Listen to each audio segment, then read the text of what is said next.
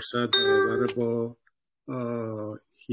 17 ماه ژانویه 2022 در خدمت مخاطبین این عرایزم هستم، هموطنان و همزبانان عزیزم. عرضم به خدمت شما عنوانی که پیشنهاد شد، نقش تلاش برای احقاق حقوق در ساختن سرنوشت‌های خوب و خوبتر، یا نقش عملی و روزمره عرضم به خدمت شما حقوق ذاتی که همه مکانی و همه زمانی و بدون هیچ تبعیضی همه کسانی هستند. الان اشکال اینترنتی هست متاسفانه برای یوتیوب، در نتیجه اگر که این برنامه بتونه توسط کانال تلگرام جمهوری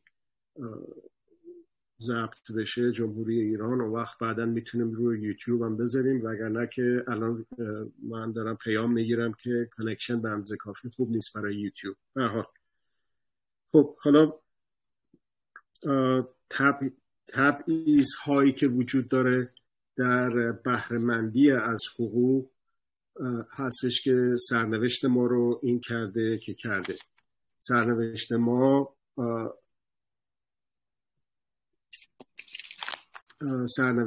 واقعا به عنوان انسان‌های قرن 21م این برازنده یک موجود با اون عنوان، برازنده اون عنوان نیست متاسفانه. و ما در کشور خودمون با قلب و روح و جسممون این تجاوزها رو هر روز داریم تجربه میکنیم، یا مستقیم یا غیر مستقیم. خب حالا این سرنوشت بدی رو که الان داریم رو چطور میشه اون رو نقش آفرین بشیم در بهبود این سرنوشت؟ و در تم اصلی این جلسه مربوط به این هست که سعی میکنم در حدود 35 دقیقه صحبت بکنم و بعد از اونم اگر که سوالاتی باشه با کمال میل میتونیم به گفتگو بپردازیم. خب تبعیض‌ها به در مورد بهره مندی از احقاق حقوق یا تجاوزها به حقوق، این یه چیزی هستش که باید راجبش فکر کرد. بعضی از اشخاص، بعضی از گروه‌ها، بعضی از ملیت‌ها، قوم‌ها، دین‌ها فکر می‌کنن که دین‌ها و انسان‌های برگزیده هستن و اونها هستن که از حقوق بیشتری برخوردار هستن نسبت به بقیه. ولی وقتی که حقوق رو ذاتی بدونیم، در ذات و نهاد هر بشری هست در موقع تولدش، اون وقت اون معنی این که همه حقوق ذاتی، همه مکانی، همه زمانی و همه کسانی بدون هیچ تبعیضی هستن، اون معنای خودشو بروز میده و کمک میکنه به ما برای اینه که بتونیم در این زمینه فعالیت داشته باشیم، به سهم خودمون، به نوبه خودمون، برای ساختن سرنوشت‌های خوب و خوبتری. خب این حقوق در قلمروهای مختلف، در زمینه‌های مختلف میشه راجبشون فکر کرد و بحث کرد، در زمینه‌های سیاسی البته، اجتماعی، فرهنگی و همچنین اقتصادی. برای این کار در ابتدا بستی که حقوق رو شناخت، که چی هستن اون حقوق، و اینی که حقوقی که به اصطلاح ذاتی بشر هستن، ذاتی انسان ها هستن، در کجا به چه شکل بهش تجاوز شده و ما هر کدوم از ما به سهم خود و به نوبه خود چجور میتونیم در اعتراض به این تجاوزها، در احقاق حقوق نقش آفرین باشیم. و در این صورت هستش که اون وقت اون موقعی که نوبت ما میشه، خود من میشه، خود شما میشه، وقتی که به حقوقمون تجاوز میشه، اون وقت اینطور نیستش که شکایت بکنیم که خب چرا بقیه ساکتن، اگر که خودمون الان ساکت باشیم و منفعل باشیم.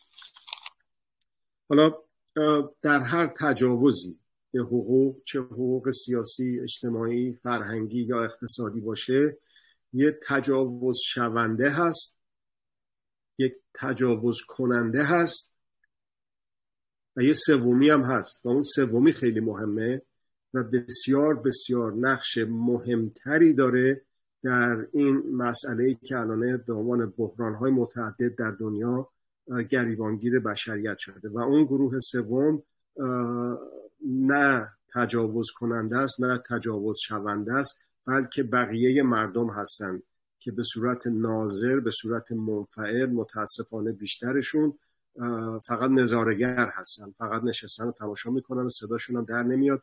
بعضیا ممکنه که اصلا متوجه نباشن که داره به حق یک کسی تجاوز میشه.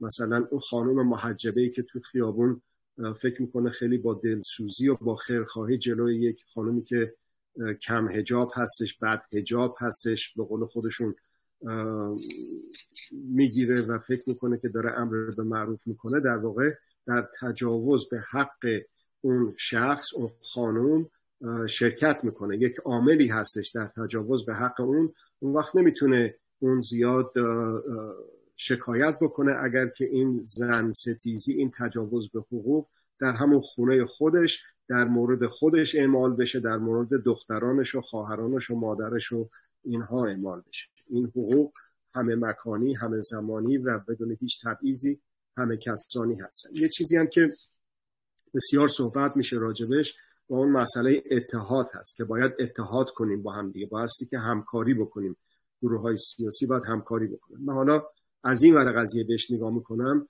گروه‌های سیاسی رو حالا هر چی که میخوام بکنن.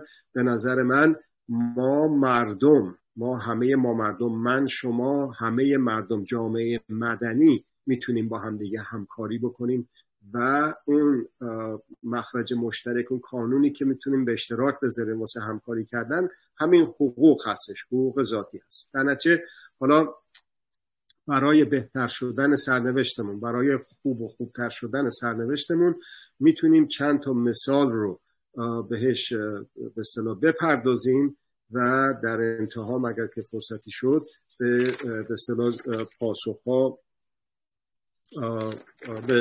پرسش‌ها پاسخ بدیم. الان گفته شد که یک آقایی به اسم انور رسلان، اگر که درست تلفظ بکنم اسمش رو، در سوئد که جزء افسران ارشد اطلاعاتی سوریه بوده و 10 قبل راجب گفتیم همه زمانی، همه مکانی، همه کسانی هست. 10 قبل در زمان 10 سال پیش، در موقع بهار عرب، در بهار سوریه، در سالهای بین 2011 تا 2012 در کدام مکان، همه مکانی گفتیم هست، در سوریه. این آقا ظاهرا یک مأمور امنیتی بوده که در تجاوزها به حقوق انسانها به شکل‌های مختلف، شکنجه، قتل، تجاوزهای جنسی، آزارهای جنسی، سلولهای انفرادی و اینها شکایت کرده، عامل بوده و بلکه آمر هم بوده. این آقا اومده بعد از 1-2 سال که ظاهرا در اون سامانه خشونت در رژیم بشار اسد کار میکرده، دیده که مثل عرصه بر خودش هم داره تنگ میشه و دست خودش و خانوادهش رو میگیره و میره به اردن مسافرت میکنه، فرار میکنن.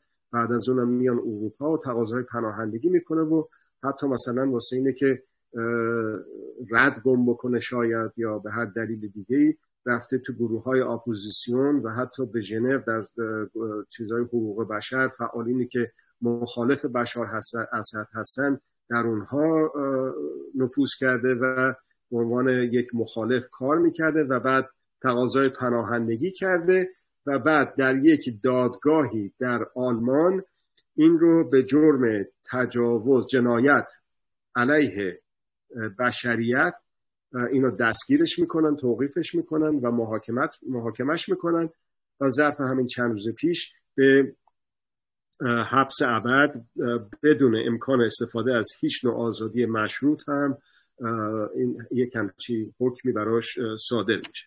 خب این دادگاه منطقه آلمان بر اساس یک به اصطلاح شرکت کردن کشور آلمان در یک اصل حقوقی جهانی در سال 2002 آلمان پیوست به این اصل حقوقی جهانی که جنایت علیه بشریت هیچ محدودیت مکانی و زمانی و شخصی نداره.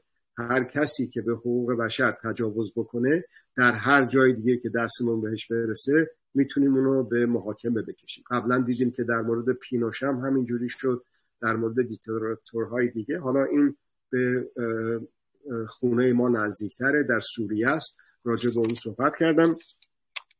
این مثلا از کارهایی که میکرده در بعد به ورود زندانیان سیاسی مخالفین بشار اسد رو که میگرفتن، حدود یکی دو ساعتی اینو میبردنش توی یک اتاقی شکنجه میدادن و میزدنش و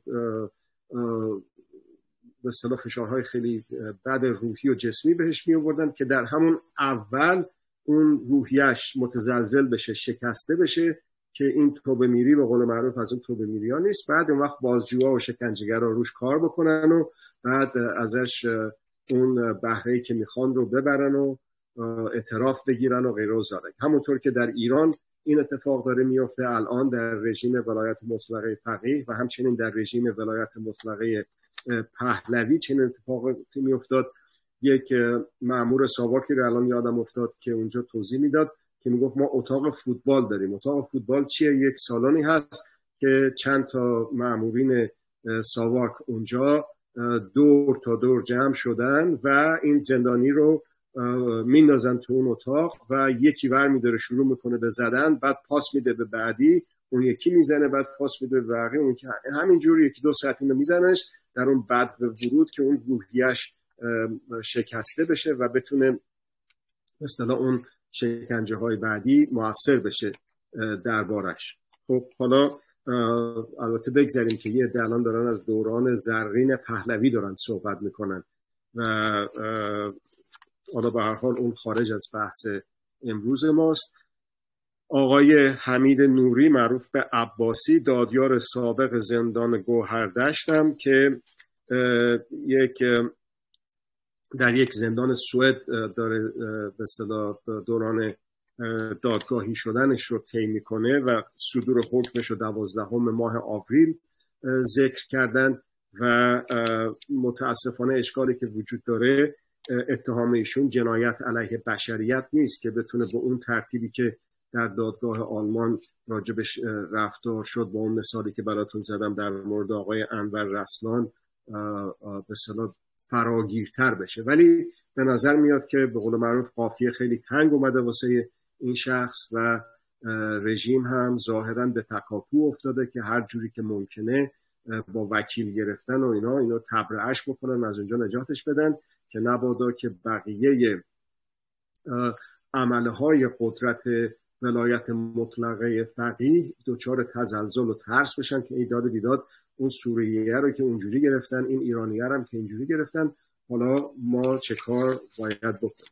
خب حالا یه چیزی که هست، اون آقای انور رسلان خیلی قابل توجه هموطنانی که هنوز به دامان به آغوش باز مردم ایران باز نگشتن و در قوای سرکوب نظامی، انتظامی، اطلاعاتی، امنیتی، قضایی و بقیه هستن، بدونن که این آقای رسلان علیرغم اینکه اومده بود تو گروه‌های اپوزیسیون و به اصطلاح فعالیت هم خیلی میکرد، ظاهراً دچار این سرنوشت شد. در نتیجه بهترین سرنوشت برای اون هموطنانی که بسیارشون از بد روزگار هنوز گرفتار هستن در این رژیم به عنوان عامل ترویج خشونت، بهترین گزینه این هستش که در همون کشور امکانات یک گذار خشونت زدا با کمک اونها فراهم بشه که یک اتفاقی مثل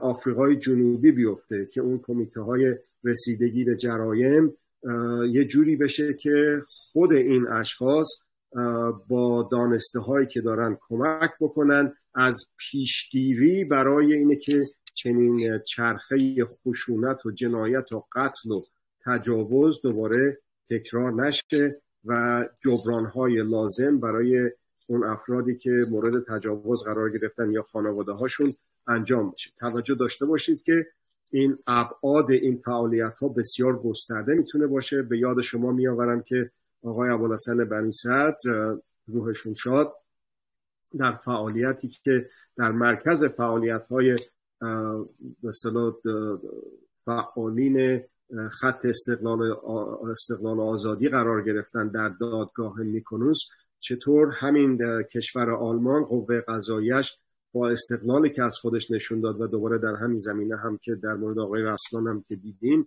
با استقلالی که از خودش نشون داد سران رژیم رو محکوم کرد و چطور در مورد اون یک دادگاه خاص در مورد اون به اصطلاح رستوران میکونوس که قاتلینش محکوم شدن و آمرینش هم محکوم شدن، قتل‌های زنجیره‌ای خارج از کشور چطور متوقف شد. دیگه رژیم جرئت نمی‌کرد که مثل سابق همجور دستش باز باشه هر نادرستی رو که دلش بخواد بکنه در تمام دنیا. در نتیجه عرفان به حقوق و احقاق حقوق و دفاع از حقوق به اون شخص یا اون اشخاص محدود نمیشه. چرا؟ برای اینه که حقوق همه مکانی هستن، همه زمانی هستن و بدون هیچ تبعیضی همه کسانی هستن.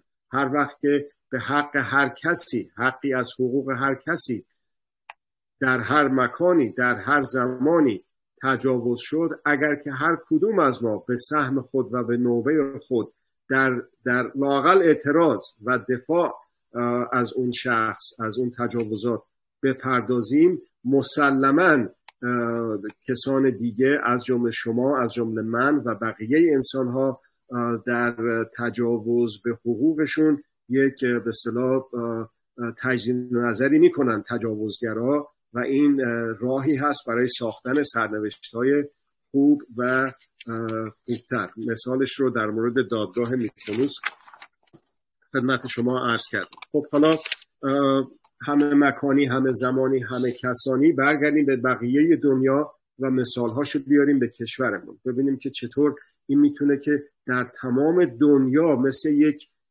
سونامی که یه جا یک آتش فشانی میشه اونجوری که در نزدیکای نیوزیلند شد همین چند روز پیش، یا یک زلزله میاد اونجوری که در اقیانوس هند اتفاق افتاد چند سال پیش، و چطور این امواج سونامی چطور میره جاهای عجیب و غریب و دور و دستی رو همینجوری در بر میگیره. خب این مثالش چی هست؟ مثل آقای جورج فلوید. آقای جورج فلوید یه شخص سیاه‌پوستی بود در امریکا، در ایالت مینه‌سوتا، که در 25 ماه می 2020 به قتل رسید، توسط پلیس به قتل رسید، خفه شد در واقع در همون موقعی که داشتن دستگیرش میکردن. خب ما بسیاری از ایرانیان این مسئله رو مطرح کردیم، در رسانه‌هایی که در اختیارمون هست مطرح کردیم. بعضی از کسانی که متاسفانه حتی مثلا در جامعه سیاسی و بعضی در جامعه مدنی اعتراض کردن خب به ما چه مربوطه، یک سیاه‌پوستی رو حالا کشتن یا نکشتن، هزارها از خود ماها تو کشور خودمون در شهر و ده خودمون کشته میشن، تو بیا اگر که خیلی آدم خوبی هستی نگاه بکن ببین توی حیاط خلوت خودت چه اتفاقی داره میفته، اونجا یه کاری بکن. ولی ببینید که اون سونامی که گفتم چجوری قتل یک نفر، تجاوز به حق حیات یک نفر مثل امواج سونامی سیل برداشت تمام دنیا. خب اولا به خاطر اینه که ببینید نقش رسانه‌ها چقدر مهمه. یه دختر بچه 17-18 ساله با تلفن دستیش از این انجام این قصد، انجام این تجاوز به حق حیات آقای جورج فلوید فیلم برداشت و همین فیلم مثلا 7-10 دقیقه‌ای رو این رو منتشر کرد در رسانه‌هایی که در اختیار همه ما هست به صورت مجانی، و همین این باعث شد که چه بسا صدها و بلکه بیشتر سیاه‌پوستا به همین شکل به حقوقشون تجاوز میشه و آبم از آب تکون نمیخوره. این یکی رو نتونستن در اثر فشار افکار عمومی نتونستن خفش بکنن و روش در پوش بذارن و اون پلیس قاتل به 22.5 سال حبس محکوم شد. بعد از اینه که یک جنبش خودجوش فراگیری در سراسر امریکا اتفاق افتاد تحت عنوان Black Lives Matter، یعنی جان سیاه پوستا ارزش داره، اونا به حساب هستن. خب حالا در همون هول و هوش در ایالت جورجیا، اون مینسوتا بود این جورجیا، یک کسی دیگه احمد آربری، یه جوان پسر بچه 25 ساله داشته تو خیابون ورزش میکرده، میدویده تو یک محله که سفید پوستا هستن. اون ساکنین اون محله فکر کردن که این داره دزدی میکنه، سیاه پوست دیگه، پس حتما مجرمه، حتما جنایتکاره. یه پدر و پسر با ماشین دنبالش راه میافتن، اسلحه هم داشتن. یکی از همسایه هم تو ماشین خودش نشسته داره فیلم میگیره، اون پدر و پسر میان بیرون، اینو بهش نزدیک میشن، بهش تیراندازی میکنن، میکشنش. اون آقا داشته همجوری فیلم میگرفته. پلیس هم بعدن مشخص میشه که میرسه به این قتل، رسیدگی میخواد بکنه، ولی پلیس هم سفید پوست بده، با اون قاتلین سفید پوست میگه نه اشکالی نداره، ناراحت نباشید، اینا هیچ توقیفی، هیچ بازداشتی انجام نمیشه تا 2 ماه بعد که خود این ویدیویی که توسط یکی از همین 3 نفر که گفتم به اصطلاح برداشته شده بود به رسانه‌های همگانی نشر پیدا میکنه و بعد تازه این 3 نفر بازداشت میشن، بعد از بیش از 2 ماه تحت فشار افکار عمومی بازداشت میشن و محاکمشون همین 1-2 هفته پیش تموم میشه. اون پدر و پسر به حبس ابد بدون اینه که هیچ امکانی وجود داشته باشه واسه اینه که به اصطلاح تخفیف بگیرن و بیان بیرون، و اینا در واقع در زندان خواهند مرد. و اون یکی هم که فیلم برداری میکرده و در واقع به خاطر اینکه اعتراض نکرده و شریک جرم بوده، اونم حبس ابد ولی با امکان بخشش، یعنی در واقع حداقل 30 سال، یعنی در حدود سن 80 و چند سالگی تازه برای اولین بار ممکنه که دچار عفو بشه اینا. خب این اگر که به خاطر اون جنبش Black Lives Matter نبود، به خاطر فشار افکار عمومی نبود، این هم اصلا آب از آب تکون نمیخورد. میگم حتی پلیس ها اومده بودن دلجویی میکردن از قاتلین و حتی اون دادستان اون شهر رسیدگی نکرد، هیچ توقیفی رو انجام نداد و بعدم یه دادستان دیگه عوض شد، ظاهرا 3م عوض شد. اون اولی واسه اینی که چون سفیدم بود رسیدگی نکرده بود، اون رو حتی بازداشتش کردن که تو چرا کارتو درست انجام ندادی. خب حالا اینا ادامه پیدا کرد. حالا اینم بگم که در سال، نه تاریخ خیلی گذشته تر، 1 سال قبل در سال 1999 در همین نیویورک یک سیاه‌پوست دیگه رو کشتن، بردن پلیسا رو دادگاه و دیالو اسمش بود، اونم پلیسا رو به اصطلاح مجرم نشناختن و آزاد شدن. خب حالا به خاطر این جنبش Black Lives Matter، به خاطر قتل یک آدم افکار عمومی جریحه دار شد، حقوقی که به اصطلاح همه مکانی، همه زمانی و همه کسانی هستند، وقتی که به اندازه کافی هر کسی به سهم خود، به نوبه خودش، لااقل در اعتراض کردن، در رسانه‌های شخصی که داره در تو خیابون اومدن، در این اعتراض کردنها شرکت کرد، این در تمام دنیا اصولاً به حقوق رنگین پوستا، سیاه پوستا، برده های رسلا دهه های قبل اعتراض شد. از جمله در انگلیس یک شخصی به اسم ادوارد کالستون بوده، COLSTON اگه بخواین مراجعه بکنید.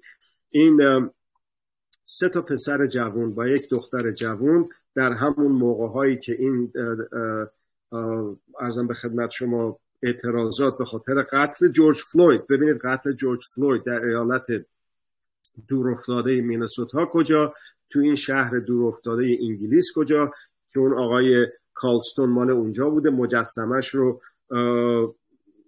در سال 1895 مجسمه آقا رو اونجا بردن بالا، مجسمه برنزشو، و در تا حالا همینجوری به اصطلاح این مجسمه بوده و این در تجارت برده‌داری بسیار تاجر موفقی بوده با استانداردهای اون. خب اینا اومدن این مجسمه را کشیدن پایین، همینجور با طناب کشون بردن توی یک پلی که به اسم یک برده سیاه‌پوست به اسم آقای پرو جونز اسم اون پل رو به اسم اون گذاشتن، اون برده گذاشته بودن دست همون پول. ببینید چه نمادین هستش این کارشون. اون رو پرت میکنن توی آب و پلیس اینا رو دستگیر میکنه و دادگاهی میکنه. همین یکی دو هفته قبل اونا محاکمهشون به نتیجه نمیرسه و آزاد میشن و همه به اصطلاح اتهاماتی که بهشون وارد کرده بود دادستان از اونها تبرئه میشن و میان بیرون رو جشن میگیرن و یک به اصطلاح باستاب رسانه‌ای بسیار جالبی داشت. کارزار توجه بفرمایید، این مال همین به اصطلاح چند روز پیشه که اینا آزاد شدن. کارزار پایین کشیدن این مجسمه از سال 1920 شروع شد که کسانی بودن، اکتیویستایی بودن که با بردهداری، با تبعیض‌ها مخالف بودن و این مجسمه رو می‌خواستن بکشن پایین ولی موفق نشده بودن. ولی یک مرتبه به علت این جنبش که هرچه فراگیرتر شد، به علت تجاوز به قتل یک نفر و به علت اینه که سفید و سیاه ریختن تو خیابون و تو رسانه‌های خودشون، از جمله خود ما و بسیاری از ایرانیان اعتراض کردن به تجاوز به حق حیات این شخص جورج فلوید و این جنبش دنیاگیر شد. در هزارها کیلومتر اونورتر این مجسمه آورده شد پایین و نه تنها در اون شهر این مجسمه دیگه نبردن بالا، بلکه بسیاری از مثلا خیابون‌ها، ساختمون‌ها که به اسم اون آقای کالستون بود و اصلا اسمش هم مجبور شدن عوض بکنن. خب حالا این خیلی جالبه که باز همین امروز خانواده سلطنتی هلند اعلام کردن که دیگه از درشگه طلایی سلطنتیشون استفاده نخواهند کرد. این درشگه‌ای بوده که در سال، توجه کنید، 1898 هدیه شده به ملکه هلند در تولد 18 سالگیش و از اون موقع همینجور استفاده می شده طلایی و همین یکی دو سال پیش 1.2 میلیون دلار خرج ترمیمش شده. ولی الان خبرش اومد که آقای الکساندر، شاه الکساندر، شاه هلند اعلام کرده که نه، ما دیگه به خاطر به این از این درشگه استفاده نمی‌کنیم. چرا استفاده نمی‌کنیم؟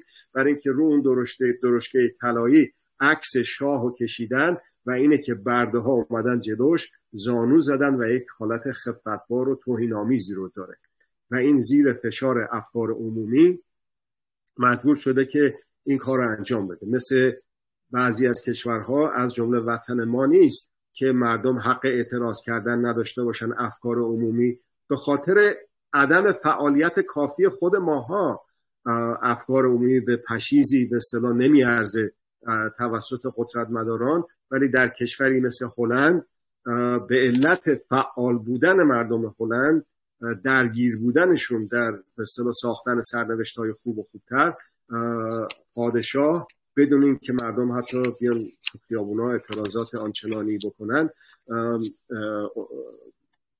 از اعتراضی که از سال 1990 یک اکتیویست اولین بار در سال 1990 اعتراض کرد که آقا این عکس این برده ها این زشت، معنی نداره که در قرن 20، در پایان قرن 20 این کالسکه طلایی رو شما سوار بشید و برید مجلس رو افتتاح بکنید هر سال واسه عروسی‌ها و جشناتون استفاده بکنید و عکس شاخه این زشت. مردم افکار عمومی در مورد ما چی فکر میکنن که برده‌ها زانو میزنن سیاه‌پوستا به سفیدپوستا، در حالی که تعداد مهاجرین در همین کشور هلند سیاه‌پوستا همینجور داره زیادتر هم میشه و افکار عمومی فعال شدنش بعد از 32 سال تونست موفق بشه باز یک مرتبه به اینه که یک جهش بسیار بزرگی کرد به خاطر قتل یه نفر یکی دو سال پیش. الان ژانویه 2021 هست. خب حالا اون از انگلیس بود که شاید به اندازه هلند به اصطلاح مردمش فعال نیستن در تجاوزها، در اعتراض به تجاوزها به حقوق، ولی اون قدرت‌های دولتی هستن که گفتیم در مقابل افکار عمومی واقعا هیچ قدرتی نیستن. الان مثلا باز یه مثال یادم افتاد، زندان گوانتانامو یک زندانی هستش که همین چند روز پیش یه هفته پیش 11 ژانویه اولین زندانیش وارد اونجا شد، زندانی که آقای جورج بوش افرادی رو از سراسر دنیا دستگیر میکرد، به حقوق آنها تجاوز میکرد، میبردشون توی زندانهای مخفی که در سراسر دنیا داشتن. همین باز چند روز پیش یکیشو در رومانی پیدا کردن. من، شما، هر کدوم از ما در امریکا، انگلیس، اروپا، پاکستان و جاهای دیگه میتونستیم به راحتی جزو این آدمایی باشیم که در حدود 734 نفر به اصطلاح اونجا نگهداری شدن. الان مثل 34-5 نفر بیشتر نموندن اونجا به خاطر باز فشارهایی که افکار عمومی آوردن، به تجاوزهایی که به حقوق اون آدمایی میشه. آدمایی که اونجا نگهداری شدن میشدن و هستن اصلا به اصطلاح تفهیم جرمم نشده، مجرمم شناخته حتی نشدن، ولی اونجا دیگه خب گردن کلفتی امریکا به قول آقای روحانی کت خدا اونو بپذیره، رئیس جمهور ما در گیومه بذاریم، رئیس جمهور ما بگه که بالاخره خب آمریکا کت خدایی داره. اون وقت چه انتظاری داریم که این تجاوزها به کشور ما نشه؟ خب حالا این کشور امریکا سالی 130 میلیون دلار خرج میکنه برای عرضم به خدمت شما اون زندان گوانتانامو، 13 میلیون دلار برای هر نفر. اینطور که گفتم الان ممکنه که لغزش زبان باشه، بایستی که اینا رو دقیق بکنم و تو سایت هم خواهم آورد، ولی یک عدد عجیب و غریبی به ازای هر زندانی اینا در سال مجبورن خرج بکنن که اون زندان رو برای چی؟ برای اینکه تجاوز بکنن به حقوق ما، از ما زندانی بگیرن، اونجا خرج بکنن. چقدر؟ 13 میلیون به ازای هر زندانی در هر سالی. خب اینا رو از کجا میارن؟ منافع ملیشون رو در هزارها مایل اونورتر در کشور ما، در عرض شود که به تاراج بردن منابع روی زمین، زیر زمین، در پاکستان، در افغانستان گفتن لیتیوم داره چقدر زیاد، افغانستان نفت و گاز و بقیه منابع طبیعی تو کشور ما هست و به این ترتیبی که می‌بینیم. خب این قدرت‌های دولتی هستن که به اصطلاح به این ترتیب عمل می‌کنن. قدرت‌های غیر دولتی هم که دیگه دستشون تو دست قدرت‌های دولتی هست. حالا یه چند تا مثال می‌تونیم بزنیم. مثلا آقای مارک زوکربرگ که رئیس فیسبوک هستش، این فیسبوک مگه چند سال اومده سر کار و درست شده توسط چند تا دانشجو از جمله آقای زوکربرگ. در سه ماهه دوم 2021 $2,089,000,000 معذرت میخوام 2,089,000,000 کاربر داشته. در هند فقط 349 نفر کاربر داشته، در امریکا 193 میلیون نفر کاربر داشته. تعداد کارمنداش حدود 68,000 نفر هستند. ارزشش در سال 2020 $128 میلیارد. یک در واقع شما اینو یک کشوری بدونید با یک ولایت مطلقه، یک پادشاهی بدونید که پادشاهش آقای مارک زوکربرگ هستش. شهروندان اون پادشاهی 2,890,000,000 انسان هستن در سراسر کره زمین. این پادشاه به اصطلاح دولتش 68,000 نفرم به اصطلاح کارمندای کشوری و لشکری هم احتمالاً داره و حکم فرمایی میکنه بر جان و مال و ناموس انسانها به اون ترتیبی که دستش تو دستش هست با این قدرت ها، چه مستقیم چه غیر مستقیم، مثل اون کاری که با کمبریج آنالیتیکا کرد، مثل اون کاری که با این کمپانی که به فیشال ریکگنیشن ها، به شناخت عرضم به خدمت شما صورت انسان ها دسترسی پیدا میکنن و داده های اطلاعاتی اونها را ضبط میکنن و چطور علیه خود ما مردم استفاده کرد. مثلا در رفراندوم برگزیت، مثلا در انتخابات امریکا، به طوری که گفته شد در عرضم به خدمت شما روی کار آمدن ترامپ نقش داشته. اون وقت این روی کار آمدن ترامپ در سراسر دنیا چقدر به حقوق همه انسان‌ها از جمله انسان‌هایی که در خود امریکا هستن و البته به خصوص انسان‌هایی که در ایران ما، همزبانان و هم وطنان عزیز ما که متاسفانه ظلم‌های باور نکردنی به ما میشه. حالا گفتیم که حقوق در قلمروهای سیاسی، اجتماعی، فرهنگی و اقتصادی هستش که بهش تجاوز میشه و ما وقتی که بخوایم سرنوشت‌های خوب و خوبتری داشته باشیم باید ببینیم که هر جا، هر حقی از حقوق هر کسی در هر جایی، در هر مکانی، در هر زمانی بهش تجاوز شد، هر کسی بدون هیچ تبعیضی، ما بتونیم به سهم خود، به نوبه خودمون یک کاری انجام بدیم. ولی این کار رو بایستی که با داشتن اطلاعات بتونیم انجام بدیم و این اطلاعات که براتون عرض کردم بسیار مهم هست که ببینید که حتی فعال شدن در دفاع از جان یک زندانی سیاسی در ایران کمک میکنه به کاهش خشونت در مورد بقیه زندانیان سیاسی، بقیه ایرانیان در داخل ایران، بقیه افراد در داخل خارج، انسانها در منطقه و در تمام دنیا. اون سونامی افکت، اون اثر سونامی که براتون گفتم به این ترتیب، حالا در به اصطلاح بهش راجع به اثر بال پروانه‌ای هم گفته شده، ازش ذکر شده، ولی این مثال‌هایی که زدم مثال‌های بسیار ملموسی هست. اگر که اون بال پروانه براتون ملموس نمیتونه باشه، این مثال‌هایی که براتون زدم رو یه خود فکر بکنید که چطور هزارها مایل اونورتر پادشاه الکساندر در هلند چی شد که اومد دیگه از کالسکش میگه استفاده نکنیم و به این ترتیب و در سایر نقاط دنیا. در کشور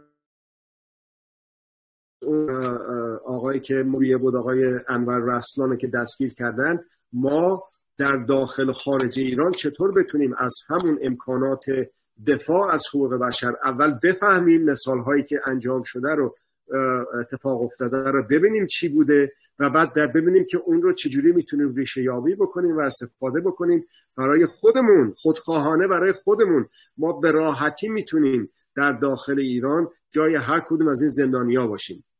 ما به راحتی میتونیم در داخل ایران جای هر کدوم از اینا باشیم که در قتل‌های زنجیره‌ای کشته شدن. ما به راحتی میتونیم در داخل ایران جزو اینایی باشیم که به سر صورتشون اسید میپاشن. نمیتونیم، اغراق دارم میکنم، به راحتی میتونیم باشیم. دختر من، خواهر من، مادر من، همسر من، شما، صبح که میره معلوم نیستش که حالا چند تا تار موش بیرون باشه یا نباشه. کی اصلا تعیین میکنه؟ معیارش چی هست؟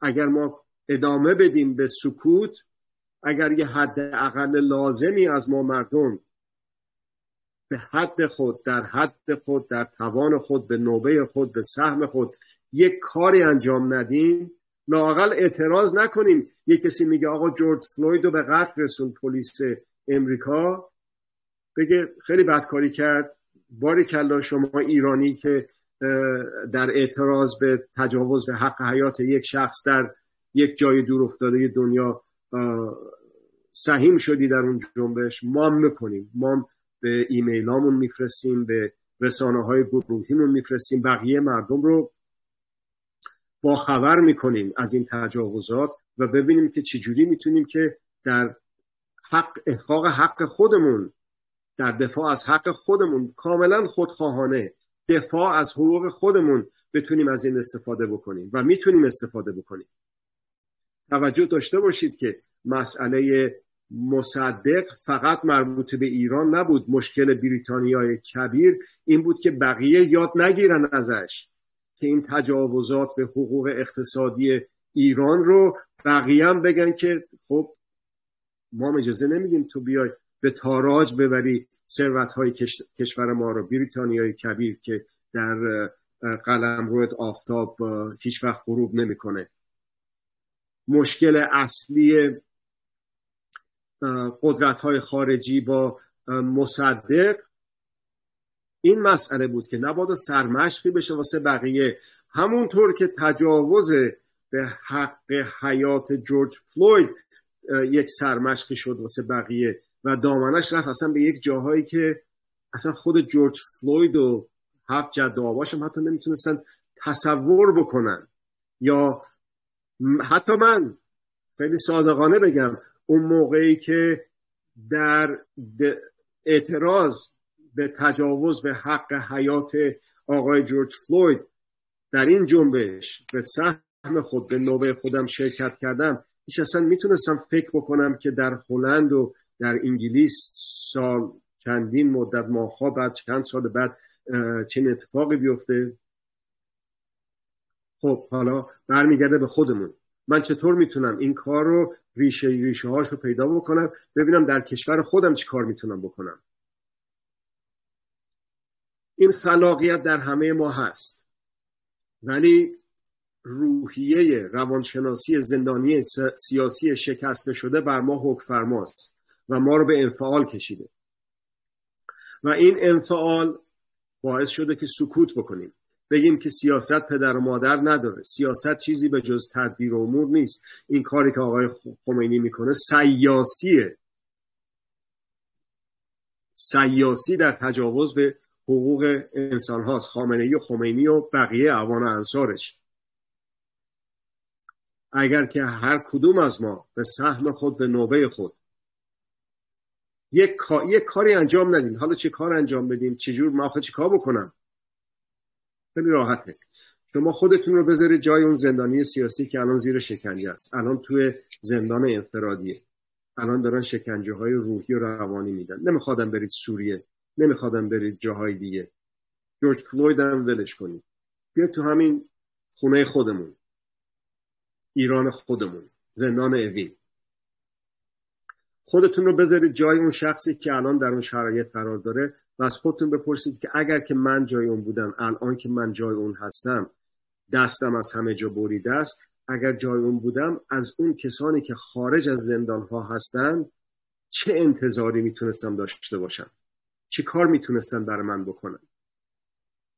هزارها کار میشه کرد، منتظر نباشید که من بگم به شما، میتونم اسم ببرم ولی منتظر نباشید. اصلا لزومی نداره برید یقه آقای لاجوردی رو بگیرید، لزومی نداره برید یقه اون پلیس رو تو مینسوتا بگیرید یا جورجیا بگیرید، لزومی نداره کار و زندگیمون رو تعطیل بکنیم. هر کاری که داریم، دانشجویم، دانش آموزیم، خانه داریم، کارمند شهرداری هستیم، راننده هستیم، پزشکیم، مهندسیم، حقوق، هر چی که هستیم، لازم نیست زندگیمون رو تعطیل کنیم. 10 دقیقه که میشینیم پای رسانه ها، تلفنمون رو که دستمون میگیریم، که یه نیم ساعت تو اتوبوس و مترو که هستیم که میتونیم چند تا رو به اشتراک بذاریم، که هر حقی از حقوق هر انسانی بدون هیچ تبعیضی در هر مکانی در هر زمانی بهش تجاوز شد، اقلا در احقاق حق اطلاع یافتن و اطلاع دادن، مطلع شدن و مطلع کردن که یکی از حقوق ذاتی بشر هست، این کاری که میتونیم بکنیم. که اگر که میخوایم سرنوشت‌های خوب و خوبتری داشته باشیم، چاره‌ای جز این نیست. نمیتونیم منتظر باشیم که فلانی که دمشو بسته به دم امریکا و انگلیس و اسرائیل بیاد ما رو نجات بده. ما باید تشکیلات سیاسی، جامعه سیاسی رو مجبور بکنیم که گردن بنهند در اتحاد، نه اونم سوری، اتحاد واقعی حول محور حقوق. وقتی که با تمام قلب و روح و احساس خودمون رو میذاریم جای اون کسی که به صورتش هم یلا اسید پاشیدن، تو زندان دارن با کاپ به کف پاش میزنن، اون درد رو احساس میکنیم توی راحت و امنیت خونه خودمون، اگر هنوز خونه داریم و بی خانمان و کارتون خواب نشدیم هنوز، اون وقت این خلاقیت در ما هویدا میشه، در هر انسانی هویدا میشه. من عرایزم رو اینجا قطع میکنم، ببینم اگر که سوالی هست که با کمال میل جواب خواهم داد. خب یکی از هموطنان فرهیخته: انسانی که از چنین درشگه‌های استفاده کند منش خودش را زیر سوال برده. چه معنا دارد درشگه طلایی؟ حالا چرا از بعد طلایی بودنش، چرا از بعد طرح روی حالا چه از بعد طلایی بودنش و چه از بعد طرح روی درشگه؟ چی میتونم بگم غیر از اینه که ممنون هستم، غیر از اینه که چقدر خوشحال هستم که هموطنان خوشفکر و خوش اندیشه‌ای فی‌البداهه یه مرتبه یک همچین پیامی رو میتونن به بقیه برسونن و اون کاخنشینانه که در داخل ایران هستن. حالا همین امروز یک گزارشی از آکسفم منتشر شد، اونم جالبه، تجاوز به حقوق اقتصادی رو راجبش صحبت کردیم.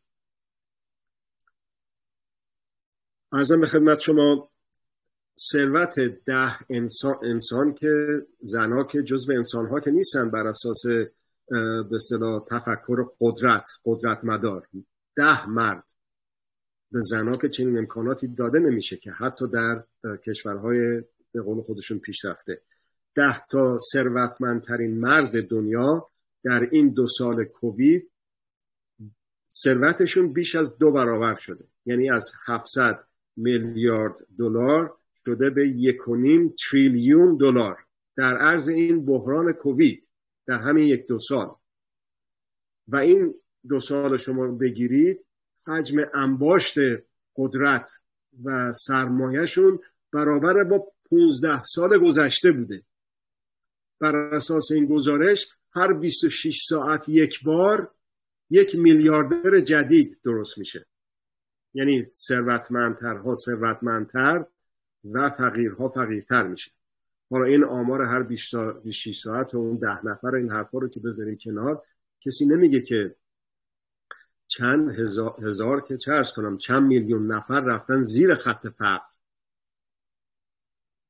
کشنده ترین اسلحه کشتار جمعی که کسی راجبش حرف نمیزنه اسلحه فقره، اسلحه گرسنگیه،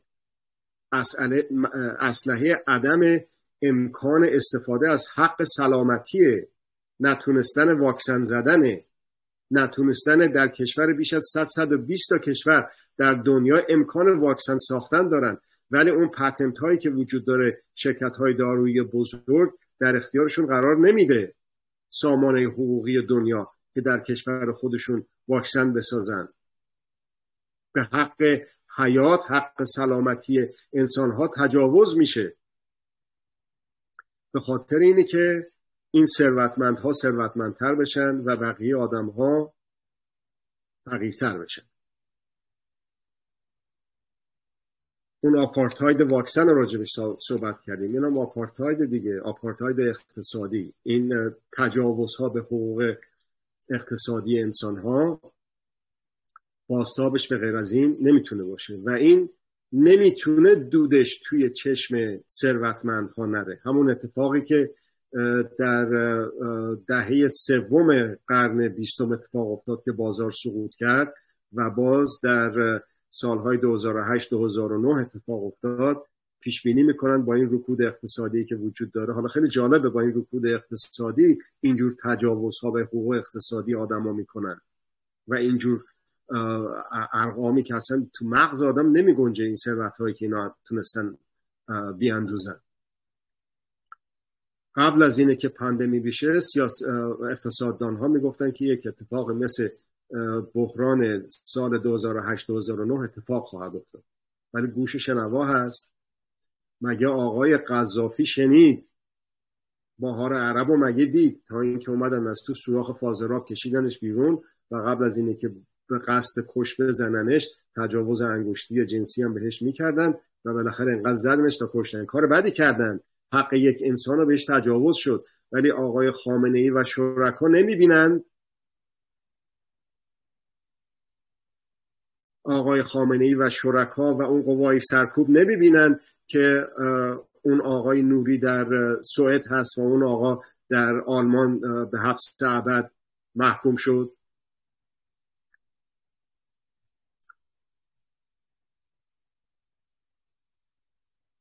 سوال دیگه، آیا این تصور خود و غیر کردن در انسان ها همون تفکر موازنه مثبت و کاربرد زور در روابط نیست؟ دقیقاً همینطور هست. اینه که در روابط هر کسی با دیگری، هر کسی با دیگران فراتر برید، هر کسی با طبیعت و باز هم فراتر برید، هر کسی با خودش. این فراتر رفتن از طبیعت، کم کردن دایره نیست، گسترده تر کردن دایره است که خودش آدم بر حقوق خودش چقدر تجاوز میکنه. حق اطلاع، حق مطلع شدن، حق مطلع کردن، حق منه که اگر این حقم رو احقاق نکنم خودم به حق خودم تجاوز کردم. و در رابطه با دیگران وقتی که تبعیض‌آمیز باشه که من یه خورده مثل حق مدارتر هستم تا انسان بقیه انسان ها، تا همسایم، تا اونه که چهرش یه کمی تیره تره، لهجه داره، انگلیسی صحبت نمی کنه، آلمانی یا فرانسه صحبت نمی کنه، یا شیعه نیست، یا کلیمی نیست، یا مسیحی نیست. هزار جور تبعیض درست میکنن دیگه. پس بله، اونه که موازنه منفی گفت آقای مصدق، اونه که موازنه عدمی گفت آقای مدرس، اونه که قائم مقام، اونه که امیرکبیر راجبش به شکل‌های مختلف صحبت کردن، اون چیزی که آقای بنی صدر از همین مثال‌ها گرفت و اینو گسترده در زندگی روزمره انسان‌ها تعریف کرد و یک به اصطلاح ابزار دستی شد واسه ساختن سرنوشت‌های خوب و خوبتر. اون اینه که در رابطه با دیگری و دیگران آدم ببینه که اون جوری که میخواد بقیه بهش رفتار بکنن، رفتار بکنه با بقیه، و سلطه دست بالا رو نداشتن. با هم اینجوری حرکت کردن، نه با هم اینجوری مقابله کردن.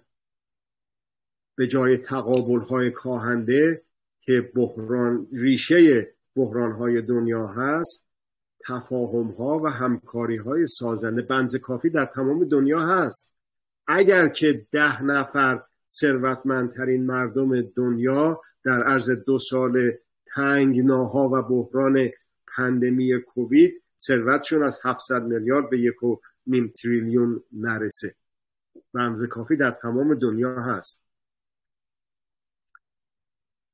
عرضم به خدمت شما، این در مورد موازنه مثبت. این چند بار تکرار شده این سوال، شاید بد نباشه و اگه علاقمندی هم باشه میتونم به اون بپردازم، یک جلسه کاملا مجزا. سوال بعدی، چگونگی حق در برابر زورمندان که ابایی از اعمال زور ندارن و آیا بایستی به صورت حقوند در برابر زورمداران ایستاد یا اینکه هر روشی مجهز است؟ هر روشی موجه نیست. ببخشید، هر روشی موجه نیست. روشی که حقوقمند نباشه، یعنی من نمیتونم به تجاوز بکنم به حق یک کسی دیگه ای، بگم که بعد از اینه که این رژیم رو همه رو به اصطلاح انداختیم، همه آخوندا رو، درختای فلان خیابون رو بهشون آویزون، تیر چراغ آویزون میکنیمشون. یک کسی تو همین نیویورک یک تظاهرات بود واسه مخالفت با اعدام. یه جوانی بود، دلش هم خیلی سوخته بود در اینکه همون چند روز پیش چند نفر رو کشته بودن. به من میگفت باور بفرمایید به من فقط 100 روز وقت بدن، من اینا رو در از این 100 روز تعداد کافیشون رو میتونم اعدام بکنم که اصلا وضعیت ایران از این رو به اون رو خواهد شد. ببخشید شما الان در تظاهرات مخالفت با اعدام هستید، خودتون الان در ناف امریکا، در قلب نیویورک، تبدیل به شکنجهگر و بازجو و قاضی و ازم به خدمت شما اون اجرا کننده حکم اعدامم شدی. در نتیجه نه، هر چیزی، هر روشی موجه نیست. اون حقوق رو میشه پایه قرار داد. همین ببینید، هر مثلا همین کمی کاری که ما داریم میکنیم، این یک تلاش، یک جنبش حق مدارانه است، یک جنبش حقوندی هست، یک تلاش در احقاق حقوق هست.